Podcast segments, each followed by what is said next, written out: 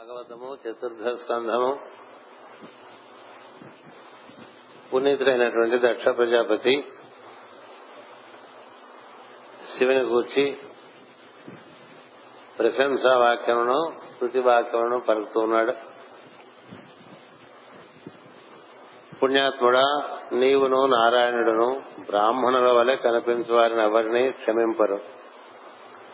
నిజముగా దృఢమైన వ్రతముతో బ్రాహ్మణత్వము కలవారిని ఎవరిని మీరు నిర్లక్ష్యము చేయరు. వేద సాంప్రదాయమునందలి ప్రవర్తనమును వివరించి తెలుపుటకే సృష్ట్యాది నుండి నీవు బ్రాహ్మణులను సృష్టించితివి. మాస్టర్ దానికి వివరణ చెప్తున్నారు. జ్ఞానము వాక్కు వివరణము అను వారి ఆధారభూతులకు దేవతలను ధరించిన శిరస్సు ముఖము సృష్టించింది కనుకే యజ్ఞ పురుషునకు ముఖమే బ్రాహ్మణుడు అన్నారు. జ్ఞానము వాక్కు వివరణము అను అను వారికి ఆధారభూతములకు దేవతలను దేహమును ధరించిన శిరస్సు ముఖము సృష్టించింది అంటే ఏ మానవుని యొక్క ముఖమునందు శిరస్సునందు జ్ఞానము జ్ఞానపరమైనటువంటి వాక్కు దానిని వివరించినటువంటి ప్రవృత్తి. ఈ మూడు ప్రధానంగా భాషిస్తుంటాయో వారు బ్రాహ్మణులు తెలుసుకోవాలి. ఇతరులు బ్రాహ్మణుల వలె కనిపించేవారే తప్ప బ్రాహ్మణులు కాదు. మనం ఈ అవగాహన చాలా అవసరం ఎందుకంటే గ్రంథాలు చదువుకోరు కాబట్టి ఎవరు? బ్రాహ్మణులు అంటే ఎలా ఉండాలో తెలియదు అలాగే క్షత్రియులు అంటే ఎలా ఉండాలో తెలియదు వయస్సులు అంటే ఎలా ఉంటారో తెలియదు వేద సాంప్రదాయాన్ని అనుసరించి ఈ నాలుగు వర్ణాలు నిర్ణయం చేశారు. మనం పుట్టేటువంటి కులం ఆధారంగా. ఒక గోవుకు గోవే పుట్టినట్టుగా ఒక సద్బ్రాహ్మణుడికి బ్రాహ్మణుడే పుట్టే అవకాశం ఉంటుంది కానీ పుట్టవాలనేటువంటి సిద్ధాంతమే లేదు. పుట్టలేదు కూడా అక్కడ ఎప్పుడో అరుదుగా పుడుతుంటారు వశిష్ఠునికి.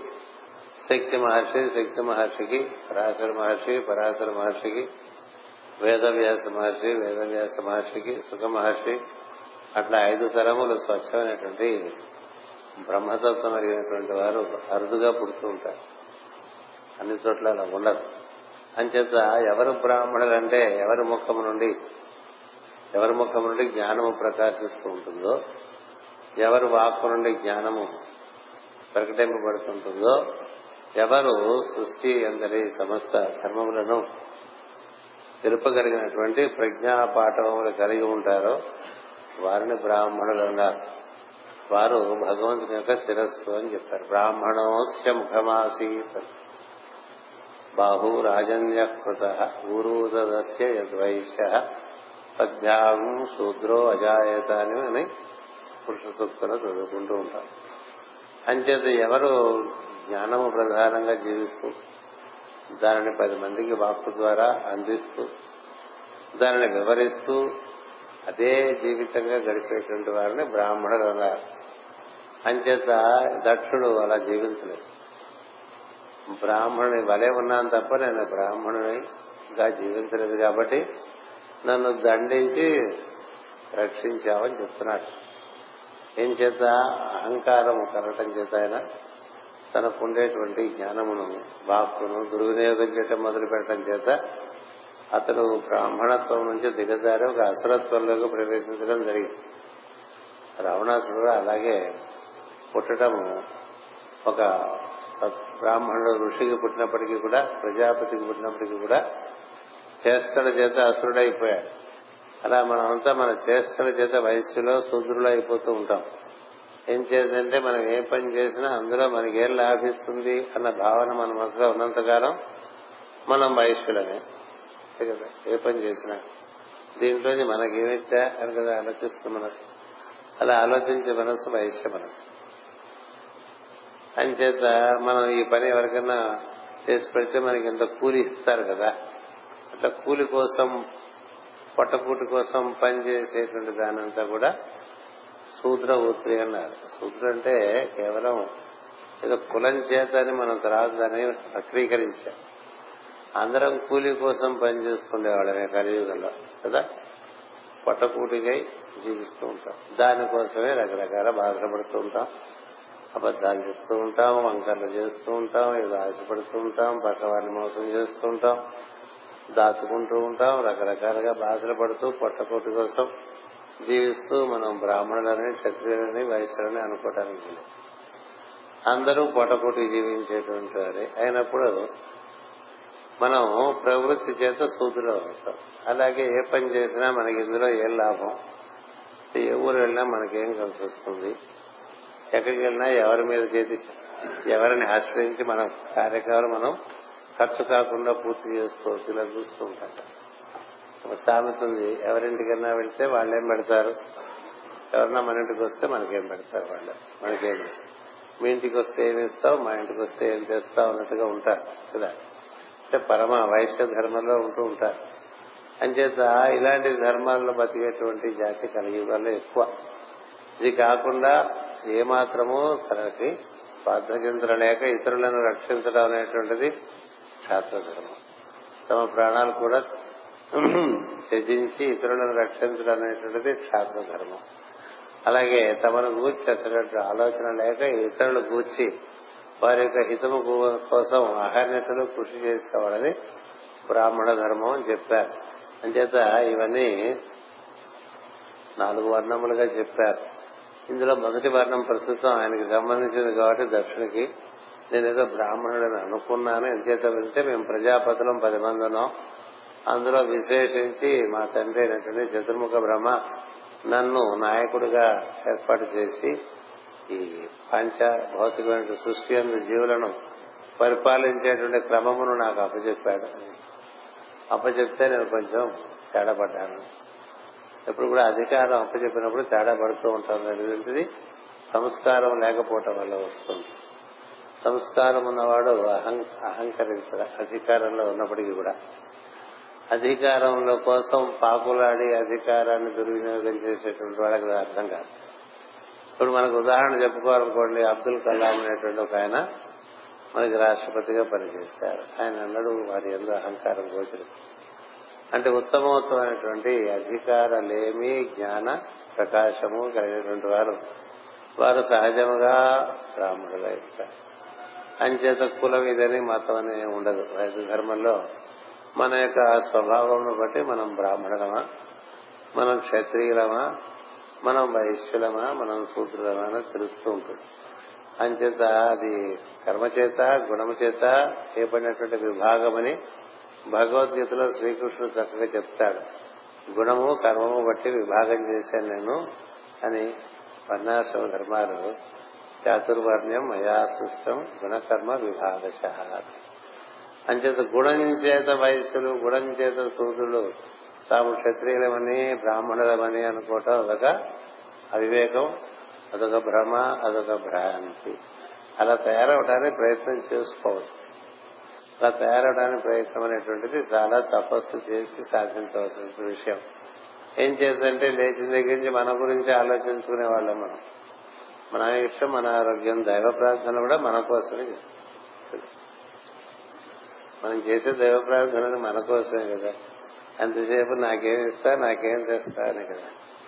నాకు అది ఇవ్వు నాకు అది ఇవ్వు మా అబ్బాయికి ఇది ఇవ్వు మా అమ్మాయికి అది ఇవ్వు మా మనవాడికి ఇది ఇవ్వు.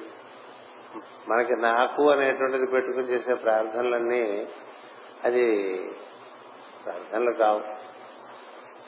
ప్రార్థనలు అంటే ఒకటే పెద్దలు చెప్పినటువంటి సర్వే జన సుఖినో భవంతు లోకా సమస్త సుఖినో భవంతు. అందరూ బాగుండాలి స్వామి. అందుకోసం నేను ఆరాధన చేస్తున్నాను. నీవు దిగి వచ్చి మనందరినీ రక్షించు అని కోరుకునేవే మన మంత్రాలన్నీ కూడా. మనం గాయత్రి మంత్రం కూడా మా బుద్ధులను ప్రచోదనం చేయి అని కోరుకునే మంత్రం తప్ప నా ఒక్కడి బుద్ధి ప్రచోదనం చేయి పక్కవాళ్ళందరూ తొక్కేసి అని చెప్పి మా బుద్ధులను ప్రచోదనం ధియ యోన అంటే మా బుద్ధులను అని అర్థం. అంటే ఎవరెవరైతే కలిసి ప్రార్థన చేస్తున్నారో అందరి బుద్ధులు. అంతేకాదు మానవ జాతి అందరి బుద్ధులు. మానవులందరూ బాగుండాలి. బాగుంటే ప్రపంచం బాగుంటుంది ఎందుచేతంటే మానవుల వల్లే సుఖమైన దుఃఖమైన ఈ ప్రపంచంలో. ఉపద్రవాలు వాళ్ళ వల్లే వస్తుంటాయి. వైభవాలు కూడా వాళ్ళ వల్లే కలుగుతుంటాయి. అంచేత వీళ్ళు బాగుండాలని చేయాలి. అంచేత సహనావతూ ఉంటాం కదా. అంటే కలిసి రక్షింపబడాలి. సహనం భునత్తు కలిసి భోజనం చేయాలి. కలిసి భోజనం చేద్దాం అనేటువంటి భావన ఎవరిలో చాలా ఎక్కువగా ఉంటుందో వాళ్ళ సంస్కారం. మనకి ఇక్కడ పెట్టారనుకోండి ఏ మూలకో వెళ్ళిపోయినా విడిగా తినేసుకుంటాం కదా. ఆ మూలక ఈ మూలక మన మన పొట్టం మంచి పట్టుకుని చేతికి వెళ్ళి అట్లా తినేస్తూ ఉంటారు. కలిసి తిన కలిసి తినకపోవటం కలిసి ధర్మం. నలుగురితో కలిసి తింటాం నలుగురిని పిలుచుకుని అందరికి పెట్టుకుని తింటాం. అది కలిసి ధర్మం ఇది సహనవు భునక్తు అన్నది. అంటే కలిసి భోజనం చేయండి కలిసి రక్షింపబడదు గాక కలిసి భోజనం చేస్తుంది. సహవీర్యం కరవాహై కలిసి పని చేద్దామని. కలిసి పని చేయటం ఉంది ఏదో ఒకళ్ళిద్దరు పని చేస్తుంటే మిగతా వాళ్ళందరూ అనుభవిస్తుంటారు. అంతేగా. ఇప్పుడు మన ఈ పరదాలు ఈ కుర్చీలు ఇవన్నీ వేసేవాళ్ళు ఎంతమంది ఉంటారు? ఇక్కడ కూర్చునే వాళ్ళు ఎంతమంది ఉంటారండి? చెప్పండి.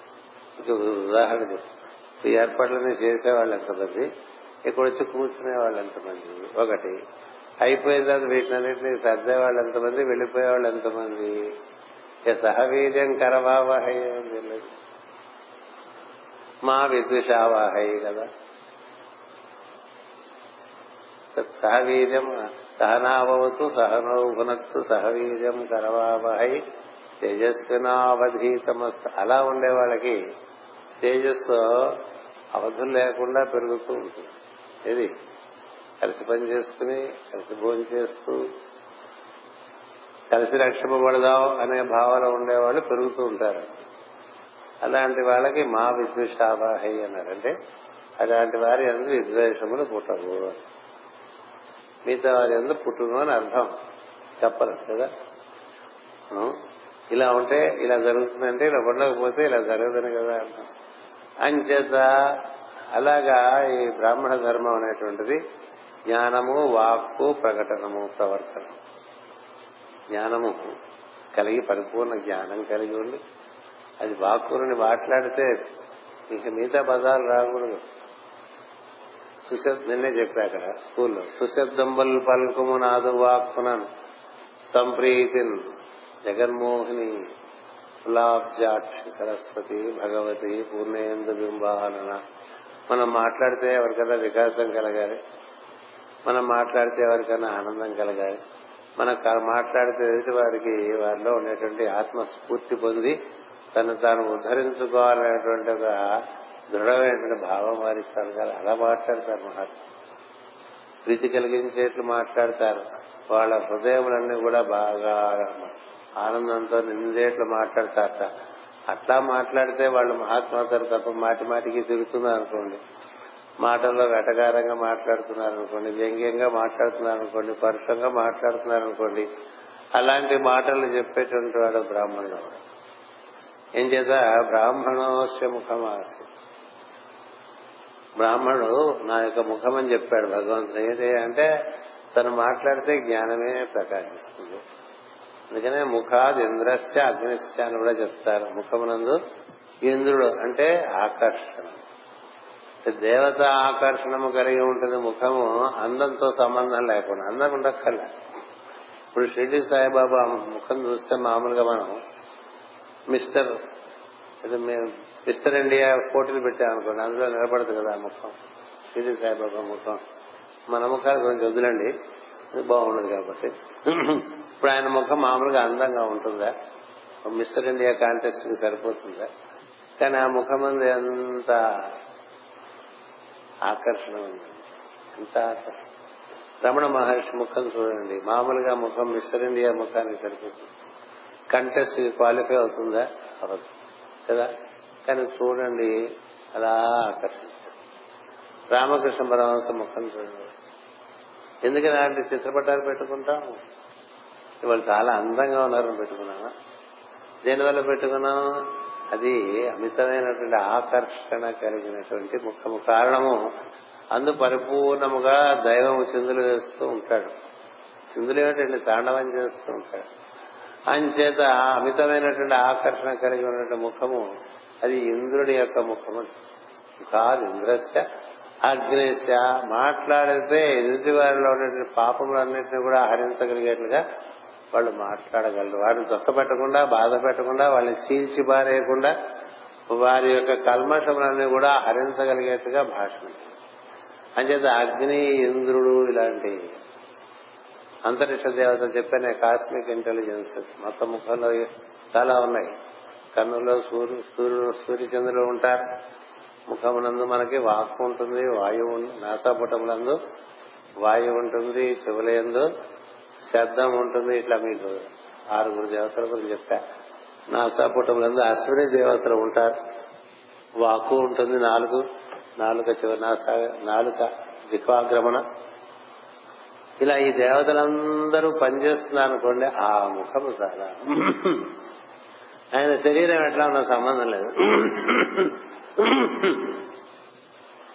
సిక్స్ ప్యాక్ బాడీ ఉందా లేదా అనేటువంటిది బ్రాహ్మణుడికి సంబంధం లేదు. ఏం చేద్దంటే ఆ ముఖము నుండి వ్యక్తమైనటువంటి విషయం వల్ల చుట్టుపక్కల ప్రకాశము చుట్టుపక్కల ప్రశాంతం చుట్టుపక్కల ఆనందము చుట్టుపక్కల సామరస్యం ఇట్లా ఏర్పడిపోతూ ఉంటుంది. అలా ఉండేటువంటి వారు. అంచేత నేను అలాంటి వాడిని సహజంగా ఇలా అయిపోయానని చెప్పి చెప్పుకోవడానికి ఈ విధంగా దక్షుడు పలుకుతున్నాడు. వేద సాంప్రదాయమునందలి ప్రవర్తనమును వివరించి తెలుపుటకే సృష్ట్యాది నుండి నీవు బ్రాహ్మణులను సృష్టించితివి. విద్య తపస్సు వ్రతము వారి ధర్మములుగా సృష్టించితివి. మనకు భగవంతుడు కరుణించి మనం ఆరో అధ్యాయం వరకు వెళ్ళగలిగితే భాగవతంలో ఇప్పుడు నాలుగో స్కంధంలో ఉన్నాం మనం కదా. ఆరో స్కంధంలోకి వెళ్తే అక్కడ అందరి గురించి చెప్పారండి. వర్ణాశ్రమ ధర్మాలన్నీ చెప్పారు. బ్రాహ్మణులు ఎట్లా ఉండాలి? క్షత్రియులు ఎట్లా ఉండాలి? వయసులు ఎట్లా ఉండాలి? సూతులు ఎట్లా ఉండాలి? బాల్యంలో ఉండాలి? ఎలా ఉండాలి? కౌమారంలో ఎలా ఉండాలి? మధ్య వయసులో ఎలా ఉండాలి? వృద్ధాత్మ్యంలో ఎలా ఉండాలి? ఆశ్రమ ధర్మాలు అది ఆ నాలుగు ఆశ్రమ ధర్మాలు ఈ ముందు ఇప్పుడు చెప్తున్నటువంటివి వర్ణ ధర్మాలు.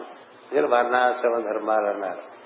ఈ నాలుగు ఆశ్రమంలో మనం ఎలా ఉండాలి అనేటువంటిది వేదము వివరించి ఇచ్చింది. అలా జీవిస్తే నువ్వు ఈ సృష్టిలో తేడా పడకుండా ఉంటావు. సామరస్యంగా ఉంటావు అనుభూతి చెందుతూ ఉంటావు. రోగగ్రస్తులు అయిపోవు దుఃఖితులు అయిపోవు. అటుపైన రకరకాల కష్ట నష్టములకు గురి కావు. అలా ఉండటానికి ఒక విధానం ఇచ్చారు. ఇట్లా ఉంటే మీరు కాలంతో సంబంధం లేకుండా ఎప్పుడూ బాగుంటారని ఇచ్చినటువంటి ధర్మాలు ఉన్నాయి.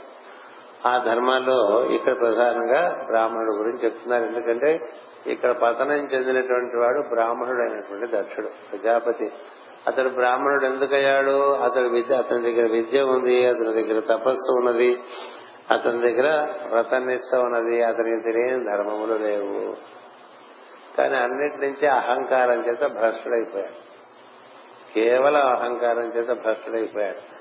అయిపోవడం చేత అహంకారమునకు మరణము తప్పదని చెప్పి శివుని యొక్క ప్రవర్తన చూపిస్తుంది. ఎవరిని సంహరిస్తారంటే అహంకారాన్ని సంహరించి జీవుని ఉద్ధరిస్తాడు అంచేత మళ్ళీ పునర్జన్మము మళ్ళీ మొదలు పెడతారు. మళ్ళీ మొదలు పెట్టి మళ్ళీ చక్కగా అంతకు ముందు చేసిన పనులు మళ్ళీ చేయకుండా ఉండడానికి మళ్ళీ జన్మ. ఇలా ఏర్పాటు చేస్తూ ఉంటుంది సృష్టిలో. అంచేత ఇక్కడ ఏం చెప్తున్నారంటే విద్య తపస్సు వ్రతము వారి ధర్మములుగా సృష్టించితివి అని దక్షుడు పలికాడు. దానికి మాస్టర్ గారు ఇది ప్రధాన ధర్మములుగా జీవించు దేహధారులకు వారు బ్రాహ్మణులు అని నువ్వు చెప్తావు అని చెప్తున్నారు. అట్టి వారి ప్రాముఖ్యతను బట్టియే వారిని ఎప్పుడునూ గోపాలకుడు దండముతో గోవులను కాపాడుతున్నట్లు నీవు బ్రాహ్మణులను కాపాడుతున్నావు. మనం చదువుతుంటాం కదా గోబ్రాహ్మణేభ్య శుభమస్తు నిత్యం లోక సమస్త సుఖమవుతుంది అంటే గోబ్రాహ్మణులు అంటే ఇలాంటి బ్రాహ్మణులు ఎప్పుడు ఆయన రక్షిస్తుంటాట గోపాలకుండా. అసలు గోవు ఎలాగో సాధు అందుచేత దాన్ని రక్షిస్తూ ఉంటాడు. అంచేత గోరక్ష బ్రాహ్మణ రక్ష అనేటువంటి దైవీ కార్యక్రమాలుగా చెప్పుకున్నారు. ఏది? నిజమైన బ్రాహ్మణులు. బ్రాహ్మణ ఆకృతులుగా ఉన్నటువంటి వారిని కాదు. అంచేత కాపాడు దండముతో కాపాడుడనగా దారి తప్పిన వారిని దండించి మరలించుట. మరియు దండమనగా బ్రాహ్మణులకు ముఖ్యముగా బ్రహ్మదండము లేక వెన్నెముక. ఇక్కడ మాస్టర్ మంచి వివరణ ఇచ్చారు. ఈ ఒక్కటే వాక్యం ఉంది ఇక్కడ చూడండి. అట్టి వారి ప్రాముఖ్యమును బట్టియే హరి వారి నిప్పుడును గోపాలకుడు దండముతో గోవులను కాపాడునట్లు నీవు బ్రాహ్మణులను కాపాడదువు అనేటువంటిది భాగవత వాక్యం. దాని మాస్టర్ గారు చెప్పటం దండముతో కాపాడుటనగా దారి తప్పిన వారిని దండించి దండ అదో దండం. కదా? మరియు దండమనగా బ్రాహ్మణులకు ముఖ్యముగా బ్రహ్మదండము లేక వెన్నెముక. నేను బ్రాహ్మణుడు అనుకునేవాడు ఒక్కటే గుర్తుపెట్టుకోవాలండి. తీరిక సమయాల్లో వాళ్ళలో ఉండేటువంటి ఒంటి స్తంభం మేళ్ళకు వాడు వెళ్ళిపోవాలి. అలా వెళ్ళిపోగలిగితే బ్రాహ్మణుడు. మనకి పని లేదనుకోండి ఏదో ఎక్కడో కళ్ళు మూసుకునో పడుకునో లోపలికి వెళ్ళిపోయి మన వెన్నెముకలోను మన శిరస్సులోను ఉండేటువంటి తేజస్సుతో మనం అనుసంధానం చెంది ఉంటే దాన్నే ఆ చోటునే బ్రహ్మం వసించే చోటని చెప్తారు. అంచేతే దాన్ని బ్రహ్మదండము అన్నారు. బ్రహ్మదండం అని ఎందుకన్నారంటే బ్రహ్మం ఉండేటువంటి దండం అది. అది ఆధారంగానే ఆ లోపల వెన్నెముకలో ఉండేటువంటి ఆ తేజస్ శిరస్సు వెన్నెముకలో ఉండేటువంటి ఆ తేజస్సు ఆధారంగానే మనలో నరములు నాడులు ఈ సప్తధాతులతో కూడిన శరీరం ఇదంతా ఏర్పడి ఎంత పంచభూతాలు పంచ ప్రాణములతో కూడినటువంటి ఈ శరీరం ఇదంతా ఏర్పడి నిర్వర్తింపబడుతోంది. అంటే దీనికి మొత్తానికి పూనికి ఏమిటంటే ఒక కారుకి ఏ విధంగా ఒక ఛాసిస్ ఉంటుందో అది లేకపోతే కారు ఉండదు. కదా? అట్లాగే ఈ మన ఇల్లు కట్టినప్పుడు ఇంటికి కాలమ్స్ ఉంటాయి. ఆ కాలం సరిగ్గా వేసుకోకపోతే ఇల్లు కూడా నిలబడదు. అలాగే మన వెన్నెముక దెబ్బతింటే మనం నిలబడలేము. అంచేత ఈ వెన్నెముక లోపల ఉండేటువంటి తేజస్సునే దివ్యతత్వం అంటారు. దాన్నే బ్రహ్మం అంటారు. దాని ఎందు ఉంటూ ఉంటాడండి. దండమునందు ఎప్పుడు ఉంటూ అంటే లోపల ఉంటూ ఒంటి స్తంభం మేళ ఉంటూ ఉంటే తన లోపలికి వెళ్ళి అక్కడి నుంచి లోపలికి వెళ్ళి అక్కడి నుంచి మూడు పొరలు దాటి నాలుగవ స్థితిలో తన ఎందు తాను ఉంటాడు. ఎవరు నిజమైన బ్రాహ్మణుడు. అలా ఉంటే వాడు బ్రహ్మర్షి. తీరిక సమయంలో ఊరికే ఊరంతా పచారులు చేస్తున్నట్టు మనసు ఉందనుకోండి. మామూలుగా మనకి తీరిగ్గా ఉంటే ఏం చేస్తామంటే ఎవడు కూడా ఫోన్ చేస్తాం కదా? వాడిని కూడా బాగా ఖాళీగా ఉన్నావా? మాట్లాడచ్చా అని ఫోన్ చేసేవాడికి ఏవో పూచుకల కబుర్లని మాట్లాడతాం. ఆడవాళ్ళు అయితే అక్క చెల్లెళ్ళకి అన్నదమ్ములకి తల్లిదండ్రులకి అలా చేసుకుంటూనే ఉంటారు. కదా? మగవాళ్ళైతే కాంట్రాక్ట్ కాంటాక్ట్ వాళ్ళ కాంట్రాక్ట్ సంబంధించిన వాళ్ళందరికీ చేస్తూనే ఉంటారు. ఎప్పుడు పదాలోనే తిరుగుతుంటుంది మనకు లోపల ఎక్కువ లోపల ఉన్నాడు దైవం. వైరిదారాంతరంగంబులను అంతరంగంబులంగా కరిగింపవే అని చదువుకుంటాం కదా. అంతరంగంబులు అందరూ ప్రవేశిస్తే నీవు కరిగిపోతావు. లేకపోతే నీకు నువ్వే శత్రువి. నేను నువ్వే పాడు చేసుకుంటూ ఉంటావు. నేను నువ్వే బాగు చేసుకోవచ్చు. అదే కదా కృష్ణుడు చెప్తాడు ఆరో అధ్యాయంలో ఆరో శ్లోకం. బాగా చదువుకోండి. ఎవరు ఏదో చేసేస్తారు అనుకోపోకుండా చాలా స్పష్టంగా చెప్పాడు కృష్ణుడు.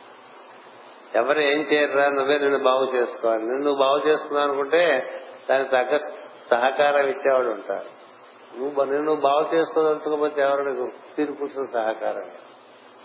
నిన్ను నువ్వు పాడు చేసుకోదలుచుకుంటే దానికే సహకారం ఇచ్చేవాడు ఉంటారు అంచేత నిన్ను నువ్వు బాగు చేసుకుంటావా నిన్ను నువ్వు పాడు చేసుకుంటావా అది నువ్వు నిర్ణయం చేసుకొని ఉద్ధరేదాత్మానాత్మానం అంచేత నిన్ను నువ్వు బాగు చేసుకుందాం అనుకుంటే నీకు ఏమాత్రం ఖాళీ దొరికినా నువ్వు ఒంటి స్తంభం మేడలోకి వెళ్ళిపోవడానికి ప్రయత్నం చేయాలి. కానీ మన మనసు అనేటువంటి జాగిలం అంటే కుక్క అది ఎప్పుడు బయటకు అది అక్కడ ఎక్కడికో తిరుగుతుంది. ఇక న్యూస్ ఛానల్స్ అన్ని చూసేస్తూ ఉంటుంది. లేకపోతే సినిమా పాటలు చూసేస్తూ ఉంటుంది. లేకపోతే ఏదో సినిమా చూసేస్తూ ఉంటుంది. ఏది సరిగ్గా ఉండకపోతే ఎవరికన్నా సెల్ ఫోన్ ద్వారా మాట్లాడేసుకుంటుంది ఫేస్ టైంలో మాట్లాడుతుంది. ఫేస్బుక్ ఓపెన్ చేస్తుంది. వాట్సాప్ పెట్టుకుంటుంది. ఏవేవో చేస్తూ ఉంటుంది. దాని పనిసేపు బయటికి పోతుంది బయటికి పోయే కుక్కను కూర కుక్క అంటారు. కదా? మన మనసు అలా ఉందనుకోండి కేవలం కార్యం కర్మకు మాత్రమే బయటికి వెళ్ళి ఇతర సమయంలో తన ఎందు తాను ఉండేవాడు నాకు ఇష్టమైన వాడని కృష్ణుడు చెప్తాడు. అంచేది ఇక్కడ గోపాలకుడు దండం అంటే ఇక్కడ మాస్టర్ గారు ఏం చెప్తారంటే మరియు దండమనగా బ్రాహ్మణులకు ముఖ్యమగు బ్రహ్మదండము లేక వెన్నెముక. ఆ బ్రహ్మదండంలో శక్తే వారి చేతిలో ఉండేటువంటి దండంలో ఉంటుంది. ఈ మంత్రదండంలాగా. ఆ చెక్క ముక్కలే ఉండదు. ఆయన పట్టుకోవడం వల్ల దానికి ఆ ప్రభావం. అలా మంత్రశక్తితో కూడిన అలా పెడితే అటు నుంచి ఎన్ని ఆయుధాలు వస్తున్నా అది నేర్పిస్తుంది. కదా? ఏం చేత అది మాకు ఇస్తారా గురుగారు అంటే పట్టుకోరా అంటారు. అది కాదు కదా. అది మనకి అది చెక్కముక్కే ఆయనకి అది మంత్రం ఏం చేత ఆయన పట్టుకోవటం మనం ఆయన పట్టుకున్నాం అనుకోండి ఆయనలోంచి అది మనలోకి ప్రవహిస్తుంది. అందుకని గురుస్పర్శ కావాలి. గురుస్పర్శ కావాలంటే గురుస్పర్శ కావాలన్న భావం ఉండాలి కదా. ఆ గురుస్పర్శ ఎవరి గురు ఏ ఎలాంటి గురువు అంటే ఎప్పుడు లోపల ఉండేవాడు. ఎప్పుడు లోపల ఉంటాడు పిలిస్తే బయటకు వస్తాడు. వాడు బ్రహ్మర్షి అంటే. ఎప్పుడు బిజీ బిజీగా బయట తిరుగుతున్నాడు అనుకోండి ఆయన బయట తిరిగి నువ్వు బయట తిరిగితే ఇంకా పనులే అవుతాయి ఒక లోపల కూర్చుంటే వాడు బయట తిరుగుతుంటే పనులు అవుతాయి అందుకనే నరుడు పైన బయట పని చేస్తుంటే నారాయణ లోపల ఉంటాడని చెప్తాడు. అంచేత ఈ దండము దీన్ని కాపాడుతాట. చూడండి. దండముతో గోపాలకుడు అనగా గోవులను కాచువాడు. మరియు ఇంద్రియ రూపములైన జ్ఞాన కిరణములను కాపాడువాడని అర్థం. గోపాలకుడు అనగా గోవులను కాచువాడు. గోవులంటే కిరణములు అనేటువంటి అర్థం కూడా. గోవులు మీకు చిన్న పుస్తకం రాశాను. గోవు అని అందులో రాశాను ఇవన్నీ. గోవు అంటే ఎన్ని అర్థాలు మీద అలాగే దత్తాత్రేయ పుస్తకంలో కూడా రాశాను. గోవు అంటే మనలో ఈ ప్రజ్ఞా కేంద్రాల నుంచి స్రవించేటువంటి ఉత్తమోత్తమైనటువంటి ద్రవములు ఉన్నాయి. దానివల్లే దివ్యానుభూతి కలుగుతూ ఉంటుంది. హృదయమందలి గ్రంథి మామూలుగా మెడికల్ పర్పసెస్గా అదేం పనిచేయదని చెప్తూ ఉంటారు. థైమస్ గ్లాండ్ కానీ బాగా హృదయం ఉన్నవాడికి అది కరిగి అక్కడి నుంచి ద్రవము స్రవించి చక్కని అనుభూతులు కలుగుతుంటాయి. ఇట్లాంటి పద్యాలు చదువుకున్నాం అనుకోండి భాగవతంలో అవి హృదయం కరుగుతూ ఉంటుంది ఆనందం కలుగుతుంది. ఇది భావమునందు భక్తి బాగా కలిగినప్పుడు హృదయం కలుగుతుంది. అప్పుడు హృదయ గ్రంథి బాగా మనకి స్రవిస్తుంది. అట్లాగే ఆజ్ఞా కేంద్రం స్రవిస్తే వెలుగు లోకముల దర్శనములన్నీ అవుతుంటాయి. పీనియల్ గ్లాండ్ అంటూరా. అవన్నీ మామూలుగా మామూలు మనుషులు పనిచేయవు. అందుకని వాటికి ఏం పని లేదని చెప్తూ ఉంటారు పెద్దవాళ్ళు. పెద్దవాళ్ళు అంటే లోకంలో ఉండేటువంటి శాస్త్రజ్ఞులు. అలాగే మనకి చెప్పాను కదా జ్ఞానదంతాలు ఏం పనిచేయవు పీకేసుకోవచ్చు అని చెప్తుంటారు మీరు ఏదంటే డాక్టర్ అడిగినా. దానికి జ్ఞానదంతం అని ఎందుకు పేరు పెట్టారు? పీకేసుకోవడానికి పెట్టలేదు కదా. విజ్డమ్ టీత్ అన్నారు కదా. విజ్డమ్ టీత్ పీకేస్తే ఇంకా వాడు పనికి వాడికి సమస్య లేదు. కదా ఇంకా విగ్రహం వాడు పోక్కలేదు వచ్చినా అదే మొలకలతో అంచేత లోపల శరీరంలో భగవంతుడు ఏర్పరిచిన అన్ని అంగముల ఎందు కూడా వాటికి ఒక ప్రత్యేకము విశిష్టము అయినటువంటి దివ్యమైనటువంటి ఒక ప్రయోజనం ఉన్నది. అవన్నీ మనకి స్రవిస్తాయి ఆ సవించే వాటిని గోవులు అన్నారు ఇది హృదయమందు స్రవించే వాటిని అంటే గోవులు అన్నారు అందుకనే అవి స్రవిస్తే మనకి రకరకాల లోక రకాల లోకముల అనుభూతులు మనకు అవుతుంటాయి దాన్నే మనకి కామధేనం అని చెప్తారు. ఆవిడ ఆ కామధేను పాలు పిండుకుంటే నీకు అన్ని లోకాల అనుభూతులు ఏది కావాలంటే అది దొరుకుతుందంటారు ఆ కామధేను మన లోపలే షట్చక్రములందు సహస్రారమునందు ఉంది అందుకనే అమ్మవారి మంత్రాల్లో కూడా కల్పవృక్షం కామధేను ఇవన్నీ వస్తూ ఉంటాయి. ఏం చేత? అది ఆ విధంగా పిండపడేదానికి దాన్ని పాలించేటువంటి వాడు గోపాలు. అలాగే గో అంటే గ్రహము అని అర్థం ఉంది. గోచారం గోచారం అంటూ ఉంటాం కదా. ఈ గోచారం బాగాలేదంటే అంటూ ఉంటాం కదా నిజానికి ఇప్పుడు బాగాలేదు గోచారం. చాలా కష్టమైన టైంలో ప్రపంచం నడుస్తుంది. ఇది ఎవరికి అంటే మనం ప్రపంచ దృష్ట్యా చూస్తే ఇప్పుడు చాలా భయంకరమైన సమయం అంచేత అయినప్పటికీ జాగ్రత్తగా నడుచుకుంటూ వస్తుంది. ఈ గ్రహపాలకు దేవతలు ఉన్నారే వారి సంచారాన్ని గోచారం అంటారు. అది గోవే భూమిని గోవు అంటారు. అలాగే కిరణములను గోవు అంటారు. ఇంద్రియములను గోవు అంటారు. ఎన్ని అర్థాలు ఉన్నాయి గో అంటే? గో అంటే కిరణములు. గో అంటే ఇంద్రియములు. గో అంటే భూమి. గో అంటే గ్రహములు. గ్రహము గో అంటే నీలో స్రవించేటువంటి కేంద్రములు. అవన్నీ కూడా గోవులే. అంచేత ఇంద్రియములను జ్ఞాన కిరణములను కాపా ఇంద్రియ రూపములైన జ్ఞాన కిరణములను కాపాడువాడని అర్థము. అంటే ఇంద్రియముల ద్వారా కూడా దైవీ అనుభూతి పొందేటువంటి పరిస్థితికి రావచ్చు.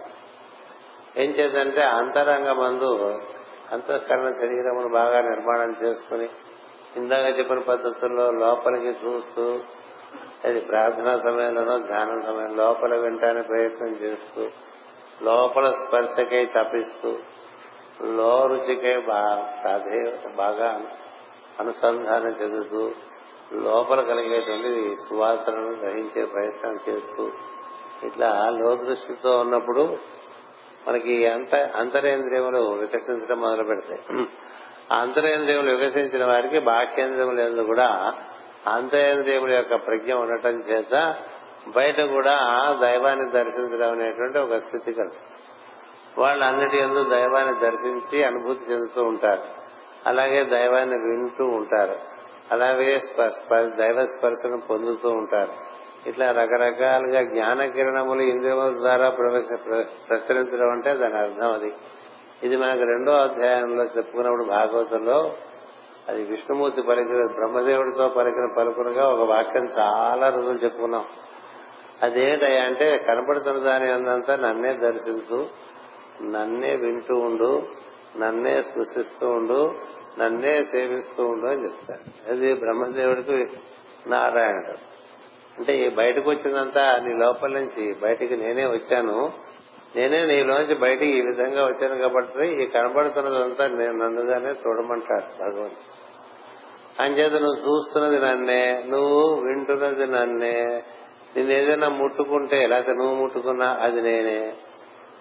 నీకు కలిగేటువంటి వాసన బయట నుంచి వచ్చే దాంట్లో ఒక సువాసన.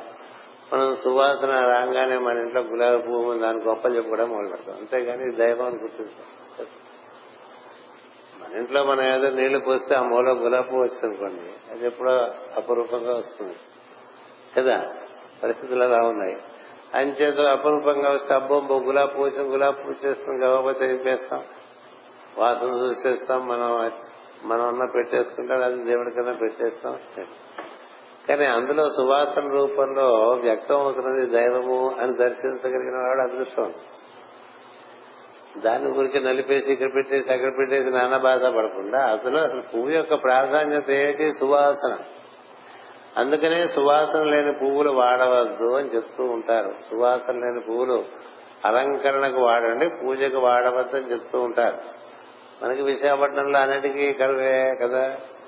పళ్ళ కరవ పూల కరవ ఏదైనా మనలాంటి వాడిని దృష్టిలో పెట్టుకునే శివుడు గణపతి వీళ్ళు ఏం చెప్పారంటే ఆకులు అరవంతో కూడా మాకు పూజ చేస్తూ చెప్పారు. నీకేం దొరికితే దాంతో పూజ చేసేలా ఏం పర్వాలేదు నేను చూసుకుంటారని చెప్పాడు శివుడు. మరి శివుడు ఉండే చోట వేరేగా ఉంటుంది కదా? అని చెప్తే గణపతి గడ్డైనా పర్వాలేదు చేయన్నారు. గడ్డైనా పర్వాలేదంటే గడ్డే వేయకూడదు అది గుర్తుపెట్టుకో. అని గడ్డి ప్రధానం నీకు మిగతా పెట్టకూడదంటే చాలా తప్పదు. గడ్డి అయినా పర్వాలేదు అన్నాడు తప్ప గడ్డే పెట్టమని చెప్పాడండి. అలంకరణ చాలా మూర్ఖం మానవుడి యొక్క మనసు చాలా మూర్ఖం. గరిక పూజ చేసిన తర్వాత మరి పుష్ప పూజ కూడా ఉంటుంది కదా. అందుకని పుష్ప పూజ ఆకులు అలములు గడ్డితో పాటు పువ్వులు కూడా ఉంటాయి అంటే రేపు మనకి వినాయక చవితి కదా. నిజానికి సవితి ఈ రాత్రి ఉంది. విచిత్రం ఏంటంటే ఈ రాత్రి మీరు చంద్రుడిని చూడ చూడదలుచుకుంటే కథ వాళ్ళే చదివేసుకోండి సవితేమో రేపు రాత్రికి ఉండదు కాబట్టి రేపు రాత్రి మీకు సవితి చంద్రుడు కనబడ్డాడు. సవితి చంద్రుడు ఈ రోజు రాత్రే కనబడతాడు. కాబట్టి చూసే ప్రయత్నం చేశారు. అసలే మనకి భయం ఎక్కువ. భారతీయుడికి అంతా భయమే కదా? మిగతా దేశాల్లో వాళ్ళందరూ చూస్తూనే ఉంటారు. మనకే కదా? ఏదో అలా పెడితే కనీసం పూజ చేస్తాడని వినాయకుడికి పూజ చేసుకోవడం అన్నారు మనం నిజానికి వినాయకుడు పూజ సంవత్సరంలో ఎప్పుడు చేశానండి? వినాయక చవితి నాడే కదా చేస్తాం. మిగతా అప్పుడు ఏదో తూతూ పూజ చేస్తుంటాం వినాయకుడికి. పది నిమిషాల్లో అయిపోయే పూజ. అందుకని పూజ ప్రధానంగా పెట్టి ఆ తర్వాత చంద్రుడిని చూడండి రా అన్నారు. మరి చంద్రుడిని ఇవాళ రాత్రి చూడకూడదు. పూజకేమో చవితి వారి రాత్రి వస్తుంది. పోనీ హస్త నక్షత్రం అంటే అది వెళ్ళిపోయింది ఇప్పుడు. చూడండి. హస్త నక్షత్రం వెళ్ళిపోయి రేపు చిత్తం ఉంటుంది రేపు రాత్రి మనం చంద్రుడు చూసేసరికి స్వాతి వచ్చేస్తుంది. మనం పంచాంగం మనం చూసుకో ఎవడో చెప్పింది పాటిస్తాం కాబట్టి మన బాధ లేదు. మనకి మనకు ఘర్షణ లేదు కదా. ఎవడో చెప్పేశాడు రేపు వినాయక చవితి రేపు వినాయక చవితి చేసేసుకుంటాం రేపు రాత్రి చూడొచ్చు చూడకుండా ఉంటాం. అదో కథ. ఎందుకంటే వచ్చానంటే పువ్వుల గురించి వచ్చి కదా. అంచేత పువ్వులో సువాసన దైవం పండులో రుచి దైవం రుచి లేని పండు జామకాయ ఇంత ఇంత జామకాయలు ఇస్తారు. అది తింటే ఏ రుచి ఉంటుంది? అంటే అందులో దైవం లేడు ఇంకా. ఏదో ఉంది పెద్ద గేదెలే అంటే బోధకాలు మనం బలమైనటువంటి కాలుగా చెప్పుకోలేం కదా. అది అనారోగ్యంతో కూడిన కాలు కదా. అది కండ జరిగిన కాలికి బోధకాలకి అన్న సారూప్యం ఉందండి. బోధకాలు ఎట్లాగో అట్లా ఉంటాయి. జవాబులు ఇట్లా ఉంటాయి? ఇవ్వటానికి బాగుంటాయి పుచ్చుకోవడానికి బాగుంటాయి దానిపైన ఏదో దోమతలు వేసినట్టుగా ఒక గుడ్డ కూడా వేసిస్తారు. ఇచ్చిన వాడు చేస్తాడు పుచ్చుకున్నవాడు చాటంత మొహంతో పుచ్చుకుంటాడు వాడి కోసు తిందాం అనుకుంటే అందులో జామకాయే ఉండదు. జామ రుచే ఉండదు యాపిల్ యాపిల్ రుచి ఉండదు. ఇట్లా ఉంటాయి కదా అంటే ఏమైంది? అందులో దైవం లేడు. ఏం చెప్పాడు భగవంతుడు? అరటిపండులో చక్కెరకాయలో తీపిగా ఉంటాను అని చెప్పాడు. అమృత అమృతపాడులో కొంచెం పిండి పిండిగా ఉంటాను అని చెప్తాడు కదా? మనకు ఒక పళ్ళలో అన్ని చెప్పారు కదా విభూతి యోగం అని చెప్పి అన్ని చెప్పడం మొదలుపెడితే ఎప్పటికొస్తాను గోంగూర పచ్చడిలో పులుపుగా ఉంటానని చెప్తాడు ఆవకాయలో ఘాటుగా ఉంటానని చెప్తాడు. ఘాటు లేని ఆవకాయ ఉపయోగం ఏం మూర్తి గారు ఆవకాయ అంటే మా మూర్తి గారు అట్లా ఒక్కొక్క దానికి ఒక్కొక్కడు నరుల్లో అర్జునుడిలాగా ఉంటాను నేనని చెప్పాడు. ఎందుకని ఎదురుగా ఉన్నాడు కాబట్టి. కదా ఎవరు చెప్పాడండి కృష్ణుడు భగవద్గీత? అర్జునుడికే కదా. మరి ఎదురుగా వాడిని చూసి వాడు చూస్తే ఇంకోళ్ళ ఉందంటే వీడు వస్తాడేమో ఏ అర్జునుడి కన్నా అందమైన వాడు అభిమన్యుడు. అర్జునుడి కన్నా అందమైన వాడు అభిమన్యుడు. ఎందుకని? అతని ఎందుకు కృష్ణాంశం ఉంది అర్జునాంశం. కదా అంచేత నరుల నేను అర్జునుడిని అన్నాడు. కదా. రుద్రుల్లో శంకరుణ్ణి అన్నాడు. అట్లా పువ్వులో నేను సువాసనని అని తెలియాలి. దాని ప్రధాన లక్షణం దేనివల్ల అది ఆదరింపబడుతుందో అక్కడ అదిగా దైవం ఉన్నాడని తెలియాలి. అది అర్థం. ఒక మంచి నవరస భరితంగా వాడు నటన చేస్తున్నాడు అనుకోండి. నటన చేస్తుంటే ఆ నటనగా అక్కడ దైవం ఉన్నాడని చూడాలి. ఆ తర్వాత నటుడు పక్కకి వెళ్ళాడు బ్రాంతి షాపులో తాగాడు ఇవన్నీ మనకు కదా? నటన వైభవముగా అక్కడ దైవం. అట్లా ఒక్కొక్క దాంట్లో అలా దర్శనమిస్తూ ఉంటాడు. అలా దర్శనమిచ్చేది అలా వినిపించేది ఒక్కొక్కళ్ళు పాడుతూ ఉంటే మనకు మనసు కరిగిపోతుంది శ్రవణం ద్వారా కదా? కరిగిపోతుంది.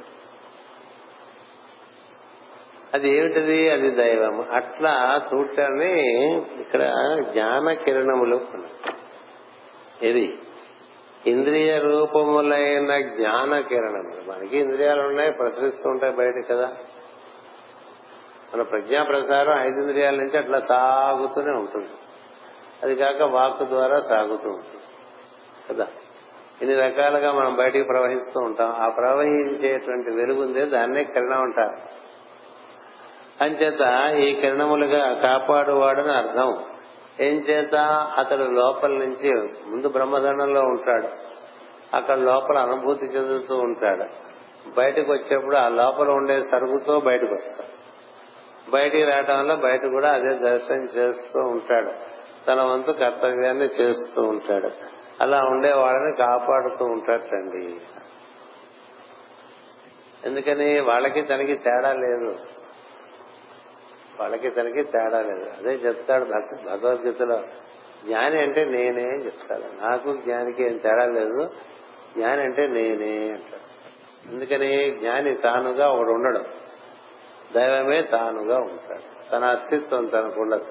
అందుకని తన గురించి మాట్లాడుకోడు మీరు గుర్తుపెట్టుకోండి తన గురించి మాట్లాడేవాడు ఎవడన్నా బాగా ఎక్కువగా పదే పదే మాట్లాడుకుంటున్నాడు అనుకోండి. అంటే ఆ మేరకు దైవం లేడని అర్థం. ఆ ఒక్క విషయంలో నేను మాస్టర్ గారిని నాకు అది అత్యద్భుతమైనటువంటి ఆనందం కలిగించేటువంటి విషయం మాస్టర్కి విషయం ఆయన ఏనాడు తన నోటి నుండి తన గురించి మాట్లాడింది. మనం ఏమన్నా అప్పుడప్పుడు కాస్త ఆవేశంగా అది ఇది మాట్లాడితే ఏంటి ఇవాళ కొంచెం నీకు పైత్యం చేసింది అంటున్నారు. ఇవాళ ఏంటి పంతులు గారు కొంచెం ఆవేశంగా ఉన్నారని అదేది ఆయన మనం ఏమన్నా ప్రశంసిస్తూ ఉంటాయి అంతేగాని ఆయన్ని ఆయన ప్రశంసించుకునేవారు కాదు ఎవరిని ప్రశంసించేవారు ఎప్పుడైనా మీ గురించి చెప్పండి మేస్తారు వాళ్ళ గురించి వీళ్ళ గురించి అంటే మన గురించి ఏముందో చెప్పడానికి ఏం లేదు. ఎందుకని అదే తానైపోవటం అనేటువంటిది సామాన్య విషయం కాదు. అదే తానైపోయిన వాడికి ఇంకా తన కథ ఏముంది? ఆయన కథే తన కథ. కదా? అలా ఉంటే లెక్క తప్ప మాటి మాటికి మన కలిపి చెప్పుకుంటున్నాం అనుకున్నాను. దైవంతో మన కలిపి చెప్పుకుంటే మనం కూడా దైవంతటి వాళ్ళని అవతల వాళ్ళకి తెలియాలనేటువంటి కండు తింటనే అలాంటిది లేని ఒక సద్గురువు మన ఎందు సంచరించి వెళ్ళారు ఆయన. చేత అలాంటి వాళ్ళు చూసినా అలాగే చూస్తారు నవ్వినా అలాగే నవ్వుతారు విన్నా అలాగే వింటారు స్పృశించినా అలాగే స్పృశిస్తుంటారు. అవి ఇంద్రియ రూపమున జ్ఞానకిరణములను ప్రసరింపజేస్తూ తన స్పర్శ ప్రపంచానికి ఇస్తూ ఉంటాడు దైవ జ్ఞానుల ద్వారా. బ్రాహ్మణుడు అనగా కాపాడడం అర్థం. బ్రాహ్మణులను వరుసగా పుట్టించితివి. అనగా మొదట బ్రాహ్మణులను తర్వాత మిగిలిన వారిని పుట్టించితివి. అంతరార్థం ఏమనగా తల్లి గర్భమున మొదట తల పుట్టును. బాగా చెప్పారు మాస్టర్?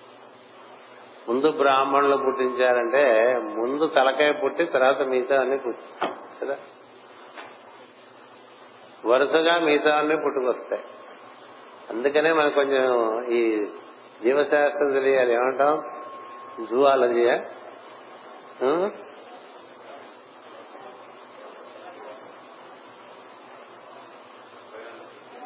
బయాలజీ.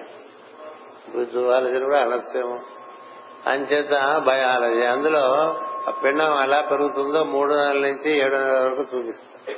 సీసాల్లో పెట్టి మనకు చూపిస్తారు వెళ్తే వాళ్ళకి అందులో ముందు గుడ్ అవన్నీ చెప్పుకున్నాం కదా చాలా సార్ మళ్ళీ చెప్తాం? ఆయన చేత ముందు తల పుడుతుంది. ముందు తల పుట్టిందంటే ముందు బ్రాహ్మణుడు పుట్టాడు. మనందరికీ తలలు ఉన్నాయా లేదా? ఉన్నాయి కదా. కాబట్టి మనం బ్రాహ్మణులు అవటానికి అవకాశం ఉందా లేదా? సరే తలయందు ఏ ఉండాలో అది ఉన్నదనుకోండి అప్పుడు మనం బ్రాహ్మణులు అవుతాం. తలయందు అది లేకుండా మనం బ్రాహ్మణులు అంటే భేదం అప్పుడు. అంచేత ముందు అట్లా పుట్టించామని చెప్తారు. అంతరార్థమైన కనుక తల్లి గర్భమున మొదట తల పుట్టును. సంవత్సరములకు మొదట మేషరాశి పుట్టును. ప్రసవమున కూడా శీర్షోదయమైన విన ఆయననే శిశువు జనించును. ఇది ప్రసూతి లక్షణము. ప్రసూతి దక్షిణ భార్యయే అని మాస్టర్ సమన్వయం ఇచ్చారు తత్వజ్ఞానము తెలియని నా అపరాధమున నా దుష్టవాక్కులను బాణములను అను దెబ్బలు నీకు తగిలినవి. తిట్టాడు కదా? బాగా తిడతాడు శివుడిని దక్షుడు తిట్టింది ఇంత అంటాడు. శివుడు శివభక్తులు అంత అగ్రగణ్యుడు ఆయన. శివుణ్ణి దూషించిన వాళ్ళలో కూడా మిగతా అసురులు ఎవరో శిశుడు శివుని దూషించారు విష్ణువుని దూషిస్తారు కదా శివదూషణ చేసినటువంటి వాళ్ళే చాలా పెద్దవాడు అంటే ఈయనకి హైయెస్ట్ మార్కులు రికార్డు బ్రేక్ అంటాం కదా అలా తిట్టేశాడు బాగా తిట్టాడు ఇక ద్వేషం చేత అహంకారం చేత అందుకని తత్వజ్ఞానము తెలియని నా అపరాధమున నా దుష్టవాక్కులను బాణముల దెబ్బలు నీకు తగిలినవి. అట్లు సభలో మాటలు పడి కూడా నా అపరాధమును మనస్సున నిలుపుక క్షమించితివి. సజ్జన నిందాదోషమున అధోగతి పొందుతున్న దుర్మార్గుడ దురాత్ముడనైన నన్ను రక్షించితివి. నీకు ప్రత్యుపకారము చేయుటకు నేనెంత వాడను? ఉపకారం చేయడం పడుంటనే నేను నీకు దైవానికి ఎవరు ఉపకారం చేయగలరండి? దైవానికి నువ్వే ఉపకారం చేయగలవు ఆయన వల్ల నువ్వు బతుకుతున్నావు కదా. అంచేత నువ్వేం చేయగలవు ఏం చేయలేవు కదా. అంచేత అయినప్పటికీ ఆ మాట అన్నాడు. అది నాకు అది ఆశ్చర్యంగా ఉంది. ఇంత అయిన తర్వాత ఆ మాట ఎందుకు నువ్వేం చేయగలవు. అసలు నీలోంచి మాట్లాడుతున్నది ఎవరు? నీకు మాట్లాడగలిగినటువంటి మేధస్సు ఇచ్చినది ఎవరు? వాక్కుగా ఉన్నదెవరు? నువ్వుగా ఉన్నదెవరు? ఉంటాయి కదా. అందుకనే భగవత్ దర్శనం అయిన తర్వాత భక్తులే మాట్లాడలేడు అలా చూస్తూ ఆయనలో నుంచి ఆయనలో లయమైపోయి ఉంటాడు అలా చూస్తూ ఉంటాడు. ఘట్టాలు వస్తాయి భాగవతంలో చాలా చోట్ల వస్తాయి. వస్తే అప్పుడు భగవంతుడు ఒకసారి నవ్వుతాడు. నవ్వితే వాడికి వాడి అస్తిత్వం కలుగుతుంది. అప్పుడు వాడికి వాడు ఉన్నాననే భావన కలుగుతుంది. అందరూ కలగదు ఆ తర్వాత వాడిని మాట్లాడించేట్లుగా ఈయన అనుగ్రహిస్తాడు. అప్పుడు ఆయన వాక్కులు వచ్చి పొగుడుతూ ఉంటాడు. ఆ తర్వాత ఆయన ఏం చేస్తాడంటే అది సరేగా నీకేం కావాలో చెప్పు అంటాడు. ఏం కావాలి చెప్పు అంటే అడిగిన వాళ్ళు మళ్ళీ కథలోకి వెళ్ళిపోతారు. నాకేం వద్దు నీ సాన్నిధ్యం అట్లా ఎప్పుడు సదా అనుగ్రహిస్తుందో అని అడిగిన వాళ్ళు ఉన్నారు. ఏవో కోరిన వాళ్ళు ఉన్నారు. రెండు రకాలు ఉన్నారు.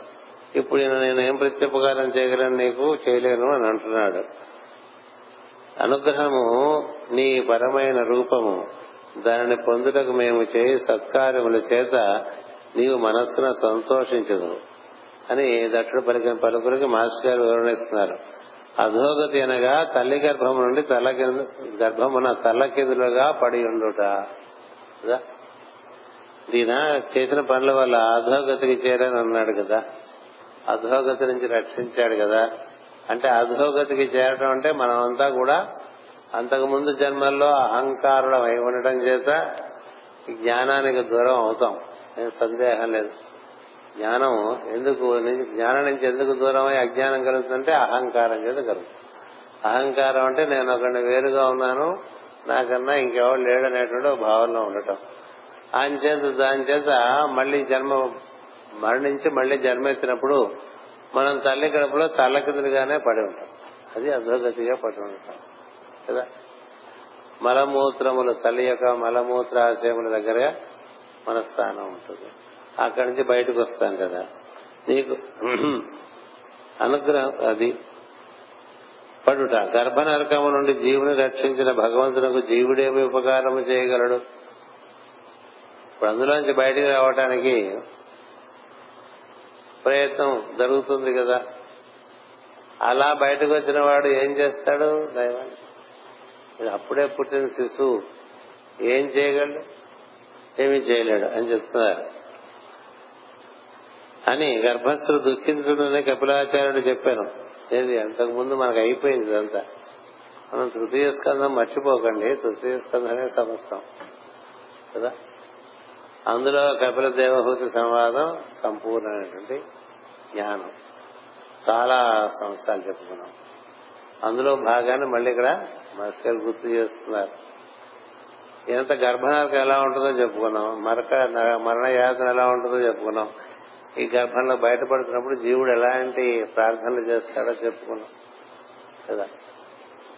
సో అంచేత ఇక్కడ పరోపకారాదుల వలన ఇతరుల్లో గల దైవమునకు అనుకూలముగా ప్రవర్తించిన సో దైవము మనస్సును సంతోషించును.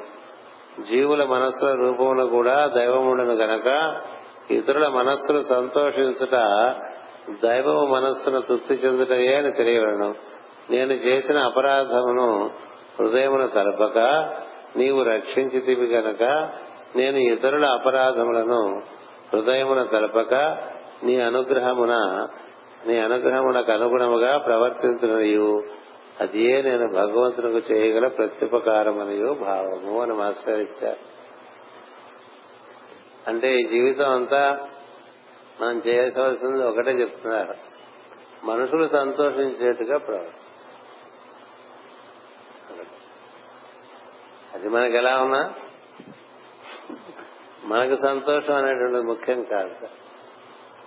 మన వల్ల పది మంది సంతోషిస్తుంటే దైవం సంతోషించడం వలన నీకు నిష్కారణమైనటువంటి సంతోషం నిష్కారణం. మనం ఎప్పుడు ఎవరినో వాళ్ళు పొడుస్తూనే ఉన్నాం అనుకోండి మాటలు చేస్తాం కదా? మనకి నోరిచ్చాడు దేవుడు ఏదో ఒకటి అంటూ ఉంటాం అది ఎదుటివాడికి ఆనందం కలిగిస్తుందా దుఃఖం కలిగిస్తుందా మనకి సంబంధం లేదా? మనకి ఎలాగా? అది అభ్యాసం జరుగుతూ ఉంటుంది. నువ్వు ఎదుటి వారిని ఎంత దుఃఖ పెడుతూ ఉంటే నీకు అది చక్ర భవనంలో నీ దగ్గరికి ఆ దుఃఖం రా. కాలక్రమంలో టైం ఇదే సర్కిల్ అన్నాడు కదా సైకిల్. అంచేత ఆ కాలక్రమంలో అలా నువ్వు పెట్టిన దుఃఖం అంతా నీ దగ్గరికి వస్తుంది. ఇది ఏ ప్రాణిని దుఃఖ పెట్టినా అంతే. అంచేత ఎవరిని దుఃఖపెట్టడం వల్ల జరిగేది ఏంటంటే నీకు దుఃఖం కలుగుతుంది అందరికీ మనం సంతోష పెట్టామనుకోండి దాని నుంచి మనకి ప్రత్యుపకారం జరుగుతుంది అంచేతే కదా ఏదైనా కష్టం వస్తే ఏనాడో ఏదో చేసాం ప్రారంభం అనుభవిస్తున్నాం అనుకుంటాం ఇంత ప్రారంభం చేయకపోతే భయంకరమైన కష్టాలు. చేసిన పని మనకి ఇప్పుడు ఏదైనా ఒక కష్టం తోచింది అనుకోండి మనం ఏమనుకుంటాం అంటే మనకి ఎందుకు ఇంత కష్టం కలిగింది మనకి ఎందుకు ఇంత కష్టం కలిగింది? మనం ప్రార్థన చేస్తుంటాం కదా మన గురువు గారు నమ్ముకున్నాం కదా మనం అన్ని చేస్తున్నాం అని చెప్పిన అయినప్పటికీ మనకి ఇంకా ఇట్లాగే ఉంది అనుకుంటాం తప్ప సత్యం ఏంటంటే ఇదివరకు నువ్వేం చేసావో నీకు గుర్తులేదు. దాని ఫలితంగా కొంత తీసిస్తారు అంతా ఎవరు? ప్రారంభం అంటే నువ్వు చేసిన నానా దరిద్రమైన పనిలో ఓ శాంపుల్ తీసి జన్మకిస్తారు. చూడండి మనం స్వీట్ షాప్కి వెళ్ళి అక్కడేవో రకరకాలుగా ఉంటాయి ఏం కావాలమ్మా అని అడుగుతాడు కదా. అడిగితే మనకి అన్ని బాగుంటాయి. అలా అది చూస్తుంటే ఆయన పని పని చేస్తా అన్ని తల మొక్క పెట్టించేస్తానంటాడు కదా. ఎన్ని కేజీలు కావాలని అడుగుతాడు అప్పుడు కదా. కేజీ బట్టి నువ్వు కేజీ అంటే ఒకటి రెండు అట్లా పది పదిహేను చదువుతాడు రెండు కేజీలు అంటే ఇంకా నాలుగు చదువుతాడు అట్లా అన్ని పొట్లం కట్టి ఇచ్చేస్తారు కదా రకరకాల స్వీట్లు పుట్టలు తెచ్చేసుకుంటాం. అట్లా మనకు జన్మ జన్మల నుంచి మనం చేసినటువంటి అకృత్యాలు ఉంటాయి. అకృత్యం అంటే జ్ఞానం లేక చేసినటువంటి పనులు అజ్ఞానం చేత మనం చేసినటువంటి పనులని అవన్నీ కొట్టు నిండా ఉంటాయండి మనకి. మా ప్రతి వాళ్ళకు ఓ మాల్ ఉంటుంది. చిన్న షాప్ అనుకోబోతే మంది మాలే. సో మన మాల్ మొత్తం మనకి ఇస్తే మనం బతకడం పుట్టంగానే వీడికి ఇది ఇచ్చారనుకోండి ఇది రాని ఇదంటే అక్కడే తెచ్చుకుంటారు సార్. ఆయన చేత అందులో నుంచి ఇందాక చెప్పినట్టు స్వీట్లన్నీ తలవాటి ఏది ఇచ్చినట్టుగా ఒక్కొక్క ఐటమ్కి ఒక్కొక్కటి. చేసిన దుష్కృత్యంలో అన్ని ఇచ్చేయకుండా ఒక్కొక్కదానికి ఒక శాంపుల్ తీసి ఇక్కడ పడేస్తాడు ఒక పొట్లం కట్టి ఇచ్చేస్తాడు ఈ ఇచ్చేసింది ఎవరికైనా తప్పదు. అనుభవించాలి. అందుకని ఏం చెప్తారంటే దైవతంతుడ కోసం కమలాక్ష నర్సింగ్ చెప్తాను. కమలాక్ష చెడును కర్మ మెల్ల శిథిలమై మెల్లన ప్రబలమగుతూ కర్మతంతుడగుతూ కమలాక్ష కొలుసు ఉభయనీత వృత్తి నుండినేని చెడును కర్మ మెల్ల శిథిలమై మెల్లన మెల్లగా ఎందుకని గట్టిగా కొట్టేసి చచ్చిపోతాం కొంచెం కొంచెం కొడుతూ ఉంటాడు అంటే శిథిలం చేస్తూ ఉంటాడు నీ కర్మన. రెండో పక్క ఈ హరిభక్తి దైవభక్తి గురుభక్తి ఇవన్నీ పెరగటం చేత నువ్వు బతికి బయటపడిపోతావు. అంచేత ప్రారంధాన్ని అంగీకరించేయాలట ఎవరైనా సరే రామకృష్ణ పరమహంస అంతా ప్రారంభం ప్రారంధం రా ఇది పోదు దాని గురించి మీరు బాధపడకండి అని చెప్పేశాడు. ఏది? గొంతులో క్యాన్సర్. రావణ మహర్షి చేతి మీద రాసపుండు అది క్యాన్సరే. ఆ రోజుల్లో రాసపుండు ఉండేవాడు.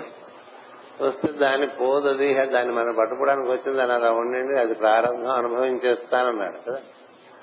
అరవింద మహర్షికి ఒక కాలే విరిగిపోయింది చివరిలో రెండేళ్ళ పాటు. కూర్చోలేరు నుంచోలేరు ఏమీ లేరు. ఎవరైనా మోసు రావాలి. ప్రారంభం అనుభవించి. అట్లా పెద్ద పెద్ద వాళ్ళే ప్రారంభం అనుభవించడం మనం భక్తుల కథలోకి వెళ్తే చెప్పనే అక్కర్లేదు సమకాలీకరణ చెప్తున్నా నేను. భక్తుల కథలోకి వెళ్తే ఎన్ని బాధలు ఉంటాయండి వాళ్ళకి? ఇంచేత ఇక దాంతో దాని కంప్లైంట్ లేకుండా అనుభవించేస్తే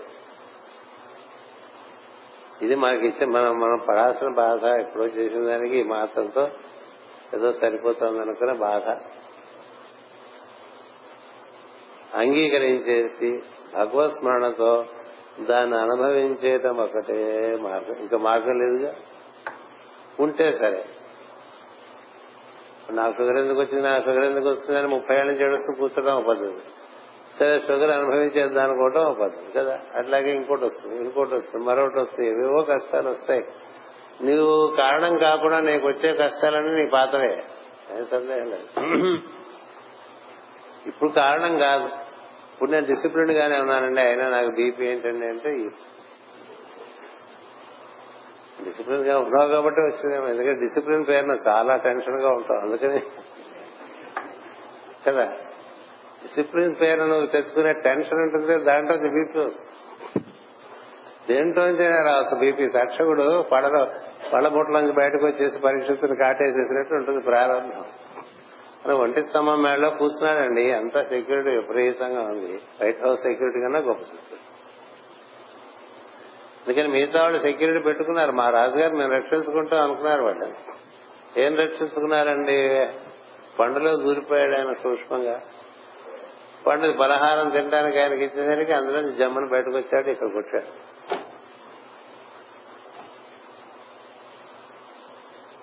కొడతాడని పరిస్థితికి తెలుసు శుక్రుడికి తెలుసు కానీ ఈ లోపల అంతా అయిపోయింది ఆయనకి. అంటే ఏమైపోయింది? ఆయన ఒంటి స్తంభం లోపల నుంచి అలా విష్ణువులో కలిసిపోయిన స్థితిలో ఉండగా ఈయన వచ్చి కొట్టేస్తాడు. ఈయన పని అయింది ఆయన పని అయింది అందరి పనిలో అయినాయి. అని చేత ఇలాగ మనకి ప్ర- ప్రారంభం వస్తుంది ఈయన ప్రారంభం ఈ విధంగా. అందుకని ఈ ప్రారంభం మనకి నుంచి బయట పెట్టడానికి చేయవలసింది ఒకటే. అది ఇక్కడ మళ్ళీ ఒకసారి మాస్టర్ మనకి గుర్తు చేస్తున్నారు ఏంటంటే నేను చేసిన అపరాధమును హృదయమును తలపక నీవు రక్షించితివి కనుక నేను ఇతరుల అపరాధములను హృదయమున తలపక. మనం లేచి దగ్గర నుంచి దాని అలా నూరుతూనే ఉంటాం కదా. ఎవడో మన ఏదో మాట అంటేనే అది పట్టుకుని నూరుకుంటూ ఉంటాం. వాడు చేత చేస్తే ఇంకా నూరుకుంటూ ఉంటాం. జన్మంతా అయిపోయినా అది ఇంకా మనకు గుర్తు కదా? ప్రతీకారం అనేటువంటిది మనస్సులో చాలా ఒక విషయాన్ని పెంచుతూ ఉంటుంది ఇక్కడ ఏం చెప్తున్నారు? ఇతరుల అపరాధములు హృదయమున తలపక. అది ఎలా పడుతుందండి ఎప్పుడు గుర్తొస్తుంది? గుర్తొస్తారు కన్నా ఒక్క మాట అంటే మనకి ఎన్నాళ్ళు గుర్తుండిపోతుందండి? ఆయన కనబడ్డప్పుడల్లా అదే గుర్తొస్తుంటుంది. ఆయన గురించి ఎవరన్నా గుర్తు చేసినా కూడా ఆయన చెప్పిన మాట కూడా గుర్తొస్తుంది. కదా? అంటే ఎలా తలపకుండా ఎట్లా ఉంటావు? తలపకుండా ఉండాలంటేట అది గుర్తొచ్చినప్పుడల్లా నువ్వు స్మరణ చేసుకుంటావు. అంటే నీకు ఇష్టమైనటువంటి ఒక సందేశం ఒక సన్నివేశం ఒక మనిషో మనకి గుర్తొచ్చింది అనుకోండి వెంటనే దాంట్లో మనసు బాగా గింగిరాలు తిరుగుతూ ఉంటుంది. అప్పుడు ఏం చేయాలంటే సరాసరి వెంటనే నీకు ఇష్టమైన నామం ఒకటి ఉంటుంది కదా రామనామము శివనామము అమ్మవారి నామం ఇష్టం ఏదైనా పర్లేదు. ఆ నామాన్ని బాగా లోపల స్మరించడం మొదలు పెడుతూ ఉంటే ఏం చేస్తుంటే అది దీనికి గెంటేది ఆ నామానికి ఆ బలం ఉంది. అంచేత నామస్మరణ వలన జరిగేది అంటే అది విష్ణు చక్రం లాగా ఇతర భావములు మన్ని మన్ని బాగా నశింపు చేసుకునే భావములు మనలో ప్రవేశించకుండా అది విష్ణు చక్రం ఏ విధంగా ఏమి దగ్గరికి రానియకుండా కాపాడుతుందో అలా కాపాడేస్తుంది దైవనామం. అంచేతే కలి కలయుగంలో నామస్మరణ చాలా ప్రధానం అని చెప్తారు. ఎంచేతంటే మనం ఎప్పుడూ ఏవో ఒకటి ఎంటర్టైన్ చేస్తూ ఉంటాం హృదయం వాళ్ళ గురించి వీళ్ళ గురించి ఇంకోళ్ళ దాని బదులు దైవస్మరణ. అలా చేసుకుంటూ ఉంటే నీ అనుగ్రహము నాకు అనుగుణముగా వర్తించును నీవు. అప్పుడు అలాంటి వాడికి అనుగ్రహం. ఊరికి అనుగ్రహం ఎందుకు వర్షిస్తుందండి వర్షిస్తుంది అనుగ్రహానికి మన చేయాల్సిన ప్రయత్నం ఒకటి ఉంటుంది.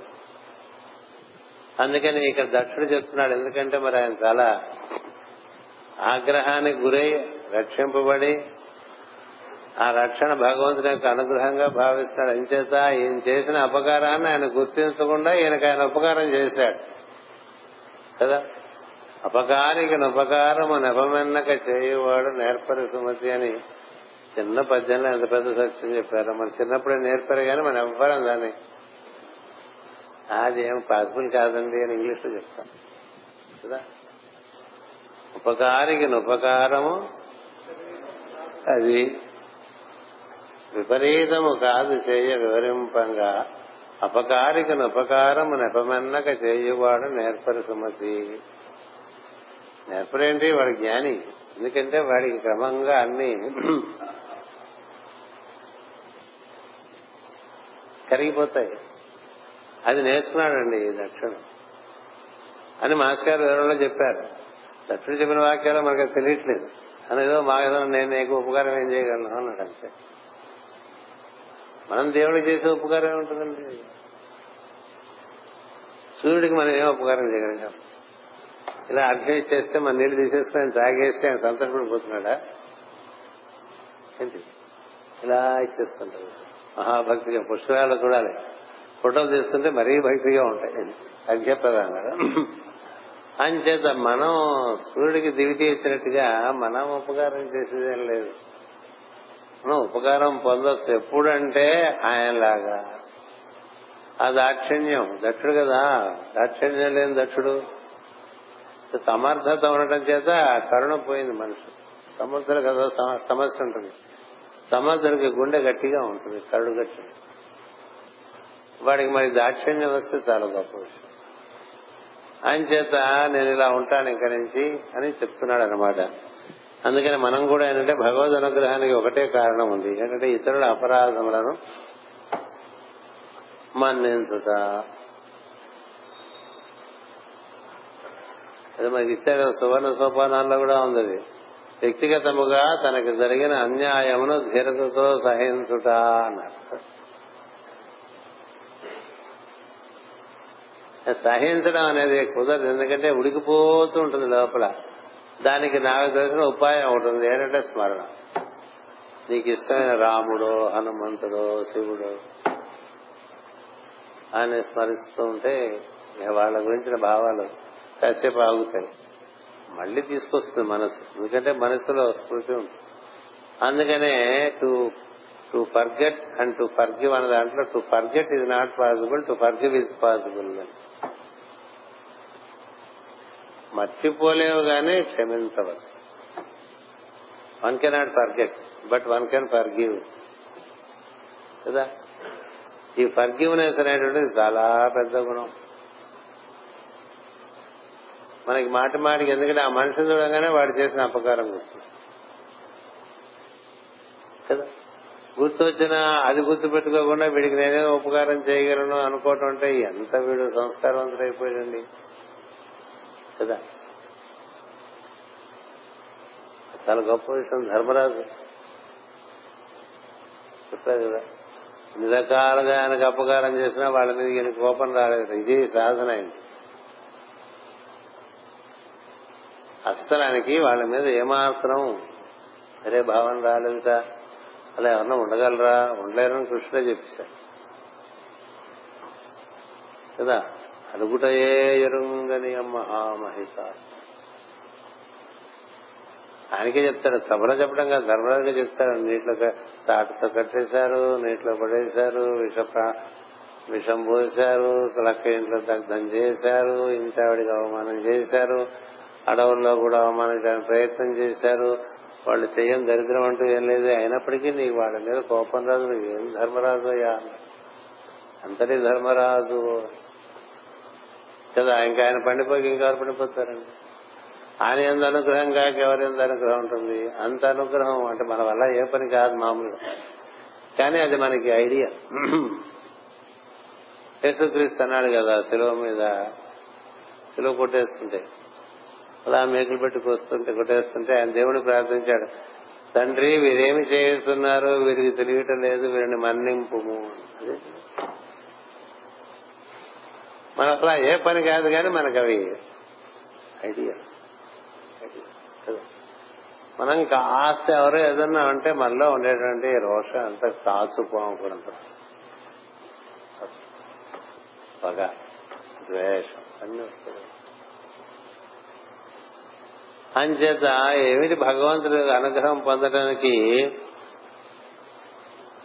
చేయవలసినది ఏమిటి అంటే ఇక్కడ ఒక ఒక్కరిలో మనకి చక్కగా అంటే ఇలాంటివి మనం హైలైట్ చేసుకుంటూ ఉండాలి. అందుకని మాటి మాటికి చెప్తాను నేను చేసిన అపరాధములు హృదయమును తలపక నీవు రక్షించేవి గనక నేను ఇతరుల అపరాధములను హృదయములను తలపక నీ అనుగ్రహములకు అనుగుణముగా వర్తించుననియు. అదే నేను భగవంతునకు చేయగల ప్రత్యుపకారమనియు భావము అన్నారు. నువ్వేం చేస్తుంటావో జీవుల ఎడల నేను అదే చేయడానికి ప్రయత్నం చేస్తానని చెప్పాడండి దక్షుడు. ఇట్లు రుద్రుని క్షమాపణ వేడి బ్రహ్మ దగ్గర సెలవు గైకుని దక్షుడు ఉపాధ్యాయులతోనూ ఋత్వికులతోనూ కలిసి క్రతువులు నిర్వర్తించుతున్నాను వాని ఉపాధ్యాయత్వమున బ్రాహ్మణులు యజ్ఞములను నిర్వర్తించు నిర్వర్తించుతుండవలను అవి అవి నిర్విఘ్నముగా సాగుటకు ప్రవాసులు మొదలగు వీరులు సంసర్గము వలన దోషములు పుట్టి అంతరాయములు కలగవచ్చును. వారిని తొలగించుటకు మొదట విష్ణు దేవత పరముగా యజ్ఞకర్మమును ఆచరింపవలను.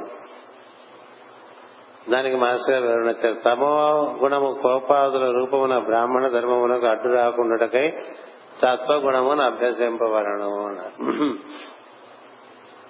ఆ విధంగా శివునికి వేడుకొని ఆయనకు ఒక నేను ఇంక ముందు ఇలాగే నీలాగే జీవించడానికి ప్రయత్నం చేస్తాను. అని చెప్పి వచ్చేసాడు. మొదలు పెడితే మళ్ళీ ప్రమధులు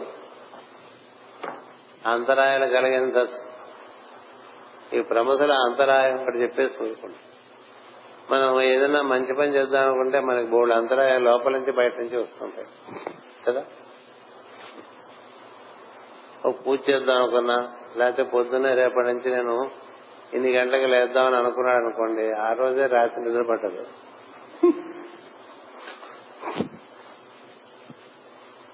నిద్ర పట్టకపోతే రోజు కన్నా లేట్ అవుతుండదు పడుకోవటం. పొద్దునే లేద్దాం అనుకున్నాం రాత్రి పడుకోలేము. అప్పుడు ఏం చేస్తాం? నెమ్మదిగా అలారం కొంచెం మారుస్తాం. లేకపోతే ఎల్లుండికి మార్చేస్తాం. ఏం జరిగింది చేస్తాం ప్రమదులు అడ్డుపడ్డారు. ప్రమదులు అంటే ఎవరి అంటే మనలో ఉండే తమస్సు. మనలో ఉండే బద్ధకం. అదేంటంటే దేన్నైనా మంచి విషయాన్ని పోస్ట్ పోన్ చేయిస్తాం. ఇప్పుడు తెల్లవారుజాము నాలుగింటికి లేచి వాకింగ్ చేసేసారనుకోండి రోజంతా వాకింగ్ చేయక్కర్లేదని షుగర్ పేషెంట్స్ అందరూ అనుకుంటూ ఉంటారు లేవలేదు నాకు ఎందుకు లేవాలంటే ప్రమధులు. నువ్వు ఎలా చేస్తాం? మేము చూస్తాం కదా అని. ప్రమధులు తమోగుణ సంపన్నులు. అంటే మనలో ప్రమధుల ప్రజ్ఞలు మనం చేద్దామన్న మంచి పనులకు మనకు అడ్డుపడిపోతుంది. వాళ్ళదే తప్పు మంది అంటే మన బట్టే. అందరిలో వాళ్ళు పనిచేయడం. అంటే తమో గుణం ఉండటం చేత ఏమవుతుందంటే ఏ కార్యానికైనా లోపల నుంచే విఘ్నాలు వచ్చేస్తుంటే తదనుగుణంగా బయట నుంచి కూడా వచ్చేస్తాయి. ఒకరోజు గట్టిగా పళ్ళ బిగుని లేచేసాం అనుకోండి బయటికి వెళ్ళి నడిచేద్దాం బూట్లు గిట్లు వెళ్ళగానే వర్షం పడుతుంటాయి. నా అంత వాడు నడుద్దాం బయట వర్షం వచ్చేసింది అనిపిస్తుంది కదా.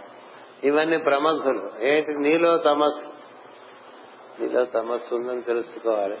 మనం మంచి విషయాలు మంచి అలవాట్లు నేర్చుకుందాం అనుకునేవన్నీ ఉంటాయి అవి నేర్చుకోకుండా మిగిలిపోయి డెబ్బై ఏళ్ళ వరకు వచ్చేసాం కదా. ఎందుకు ఇలా వచ్చేసామంటే మనలో ఉండే తమస్సు అపంచం ఈ తమస్సుకు విరుగుడు ఏమిటంటే విష్ణు ఆరాధన అని. బాగా చెప్పారండి. అన్నిటికీ పరిష్కారాలు చెప్పారండి. ఇంతకన్నా అద్భుతమైనటువంటి వాంగ్మయం ఈ ప్రపంచంలో దొరకదు. విష్ణువుని ఎందుకన్నారు? సత్వగుణ ఆరాధన. సత్వగుణ. అందుకని మనం అప్పుడు చేయవలసిన ఆరాధన సత్వగుణ. కొంతమంది సత్వగుణ ఆరాధన నచ్చదు విష్ణు సహస్రనామం నచ్చదు కొంతమంది. కదా? వినాయకుడు ఇష్టం మాకు విష్ణువు అదే హనుమంతుడు ఇష్టం అంటారు. లేకపోతే ఇంకోటి శివుడు ఇష్టం అంటారు. ఏదో చెప్తారు విష్ణు ఆరాధన చేయలేదు ఏం చేద్దంటే త్రిమూ త్రిమూర్తులలో విష్ణు సత్వ సత్వగుణానికి ప్రతీక. ఆయన చేత ఈయన్ని ప్రార్థన చేస్తే మన ఎందు సత్వం ఏర్పడు సత్వం ఏర్పడటం అంటే అటు రజస్సు ఇటు తమస్సు లోబడి ఉంటాయి సత్వాన్ని రజస్సు ఉన్న ఏం జరుగుతుందంటే చాలా విపరీతంగా అక్కర్ లేకుండా చేసేస్తూ ఉంటారు. ఎక్కువ చేసేస్తూ ఉంటారు. రజోగుణ దోషం చేస్తారు. ఎక్కువ చేయటం ఒక పద్ధతి తక్కువ చేయటం ఒక పద్ధతి సరి సమానంగా చేయటం ఒక పద్ధతి. యజ్ఞం సరిగ్గా చేయాలి కానీ ఎక్కువ చేసిన ఇబ్బంది తక్కువ చేసిన ఇబ్బంది. యజ్ఞం దొరికింది కానీ వంట అయినా అంతే కదా ఎక్కువ పై మీద ఉన్న ఇబ్బంది తక్కువ పై మీద ఉన్న ఇబ్బంది. అది తక్కువ ఉడికినదిలే ఎక్కువ ఉడికినట్టు మాడుకొమ్మ కొట్టేస్తుంది. అంచేత దేని వల్ల యజ్ఞం సఫలీకృతం అవుతుంది? సత్వగుణం వల్ల సఫలీకృతం. అసలు యజ్ఞ స్వరూపమే విష్ణు అన్నారు. యజ్ఞో వై విష్ణు అన్నారు. యజ్ఞో వై విష్ణు. అంచేత శాంతాకారం భుజగశయనం పద్మనాభం సురేశం.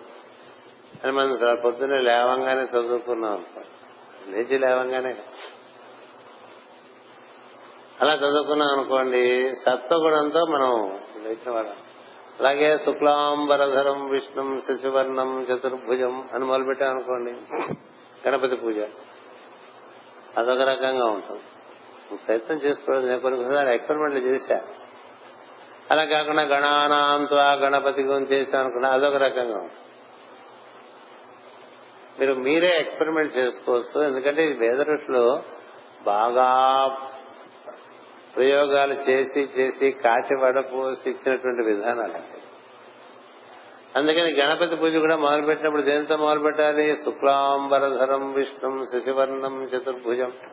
ప్రసన్నవదనం ధ్యాయే సర్వ విఘ్నోపశాంతయే అగజానన పద్మా అలా అంటే బాగుంటుంది. అలా అనుకున్నా ఇంకోలా అన్నాం అనుకోండి ఇంకోలా ఉంటుంది. ఏ సందేహం లేదా? అంత సైన్స్ ఇచ్చారండి మన వాళ్ళు అన్ని ఒకటే కదండి అన్ని ఒకటే కదండి ఉంటుంది. అన్ని ఒకటే అనుకోవటం అది వేరు. నీకు లోపలికి దిగిన కొద్దీ వివరాలు తెలుస్తుంటే నీకు ఒక మెళుకలు చాలా ఎక్కువ కలుగుతుంది అందుకని పొద్దున్నే నిద్ర లేవగానే మొట్టమొదటి ప్రార్థన ఏం చేయాలి? చేస్తే శాంతాకారం అన్నారు లేకపోతే శుక్లాంబరధరం అన్నారు. లేకపోతే ఏదో అలాగా విష్ణు స్మరణ. విష్ణు స్మరణ అంటే అదే కృష్ణ స్మరణ. కదా? అంచేత ఇక్కడ మాస్టర్ గారు దీనికి వివరణ ఇచ్చారు.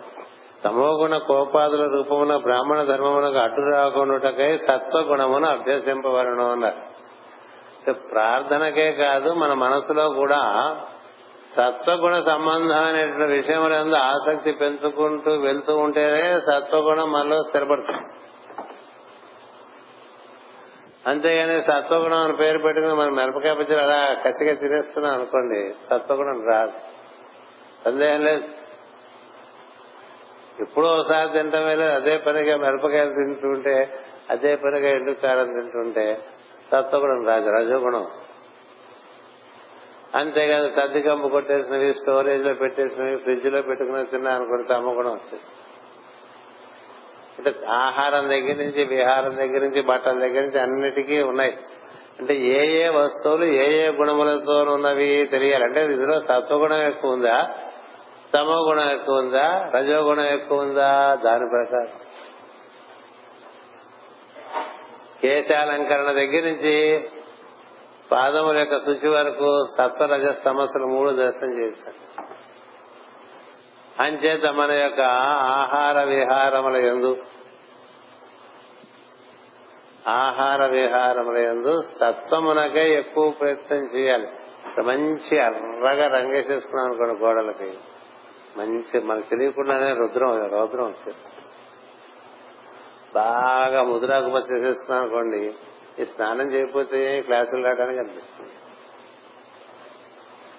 చూడండి వాళ్ళు ఆకుపచ్చ రంగు పెట్టుకున్న వాళ్ళందరూ కూడా వాళ్ళు అసలు ఎప్పుడు స్నానం చేయరు ఎప్పుడో ఒకసారి చేస్తుంటారు వాళ్ళు స్నానం. అత్తర సాహిబులని ఒంటికి అత్తర్ రాసేసుకుంటారు స్నానం స్నానం చేయకుండా అత్తర్ రాసేసుకుంటే ఎదుటివాడికి వాసన రాదు. ఎందుకు రాదు? నీ కంపు ఇది కలిపి అది రకమైన విచిత్రమైన వాసన వస్తుంది. అంచేత ఒక్కొక్కళ్ళు ఒక్కొక్క రంగు ఒక్కొక్క వర్ణము తావిద్రుమ హేమనీల ధవలక్షాయర్ అంటుంటారు కదా.